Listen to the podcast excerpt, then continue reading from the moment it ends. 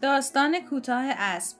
نوشته دینو بودزاتی. ترجمه محسن ابراهیم. جوانک های گردنکش قلدر قوی و مطمئن از خودی بودند. انگار در سرزمینی دیگر بودم. از اسبها حرف می زدیم. کسی با لبخندی حتی مهربان که من را به همان اندازه با تحقیر نگاه می کرد گفت کسی دیگر تقریبا از همون قماش گفت و تو؟ تو چیکار می‌کنی؟ تو هم اسب داری؟ به نظر متلکی بسیار تند و بامزه میآمد. همه از ته دل خندیدند و انگار برای عذرخواهی به مهربانی نگاه هم کردند. من گفتم بله. بله چی؟ من هم یک اسب دارم. یک اسب راست بچه کسی سوارش میشه؟ من سوارش میشم.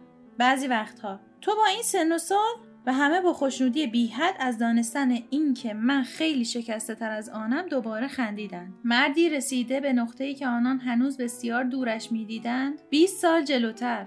20 سال. فاصله بیکران و غیرقابل محاسبه.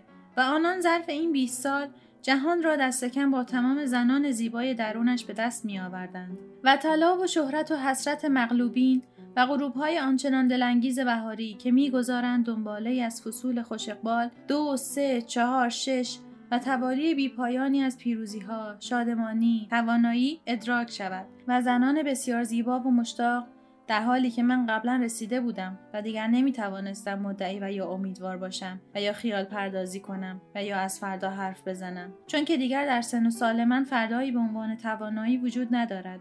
بلکه فقط در بهترین فرضیات همچون توالی نجومی روزهای قابل زندگی وجود دارد. فقط قابل زندگی غذا خوردن سیگار کشان روزنامه خانان بحث های بیهوده کنان یادآوری کنان. در واقع در سن و سال به خصوصی هیچ چیز مثل یادآوردن خاطرات دلپذیری نیست که وجود داشته است و دیگر وجود نخواهد داشت.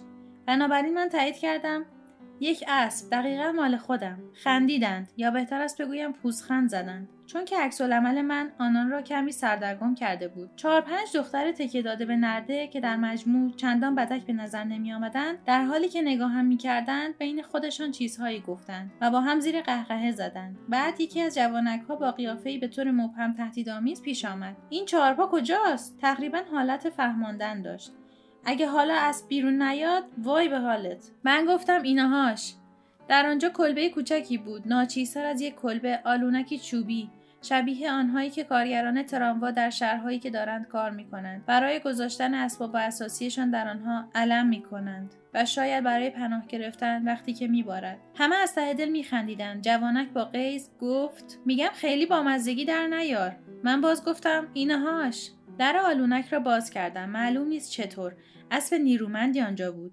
از نژادی اصیل بود. براق براق با عضلاتی قوی. برای اینکه توضیحاتی در این مورد بدهم اما خودم نسبتا ترسیده بودم گفتم اسب من! و با کف دست ضربه محکمی به پشتش زدم. حالا دهان دختران باز مانده بود. می‌گفتند هی چه قشنگ! چه چشمای زیرکی! من توضیح دادم این سره این دوتا پاهای جلویی اما این دوتا پاهای عقبی اینم دومه. این یاله. اینا فکرشو بکنین دندونهان. چطور اسبی با چنین قد و قامتی توانسته بود در آلونکی به این کوچکی جا بگیرد؟ این یک راز است آری. حالا از آنجا خارج شده بود و شکوه اندام اسبانش را در فضای باز به نمایش میگذاشت و آلونک به زحمت تا شکمش می‌رسید. بعد کسی گفت این که قبلا زین شده. من گفتم معلومه که قبلا زین شده. اون وقت دوباره همه به این اندیشه که من در این سن و سال آیا می‌توانم سوار زین اسبی با آن قد و قامت شوم خندیدند و بسیار. این فکر به هیجانشان میآورد. آن وقتی که از آن جوانان با جعبه چوبی خالی توضیح داد اگه صاف بذاریش ممکنه به عنوان چهارپایه به دردت بخوره. و آن را کنار اسب گذاشت تا من از آن استفاده کنم. چیزی نگفتم. جعبه را با لگتی پرتاب کردم. در این موقع دیگر کسی نخندید. سکوتی سنگین. اما اسب من قول پیکر بود. آیا می توانستم بی کمک بر زین سوار شوم؟ فورا از خدا کمک خواستم. خدایا لطف کن تا به تنهایی سوار ترک اسب شوم. بی چهار پایه. در حالی که دعا می کردم بازتاب مرموزش را احساس کردم. دستهایم را روی قاچ زین گذاشتم. قوایم را جمع کردم و بالا رفتم. برای لحظه ای فکر کردم به عقب پرتاب می شدم و منتظر حیاهوی خنده بودم.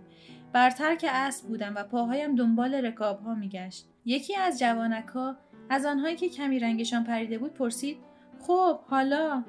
به اسب گفتم هی ای اله نور کمی نشونشون بده.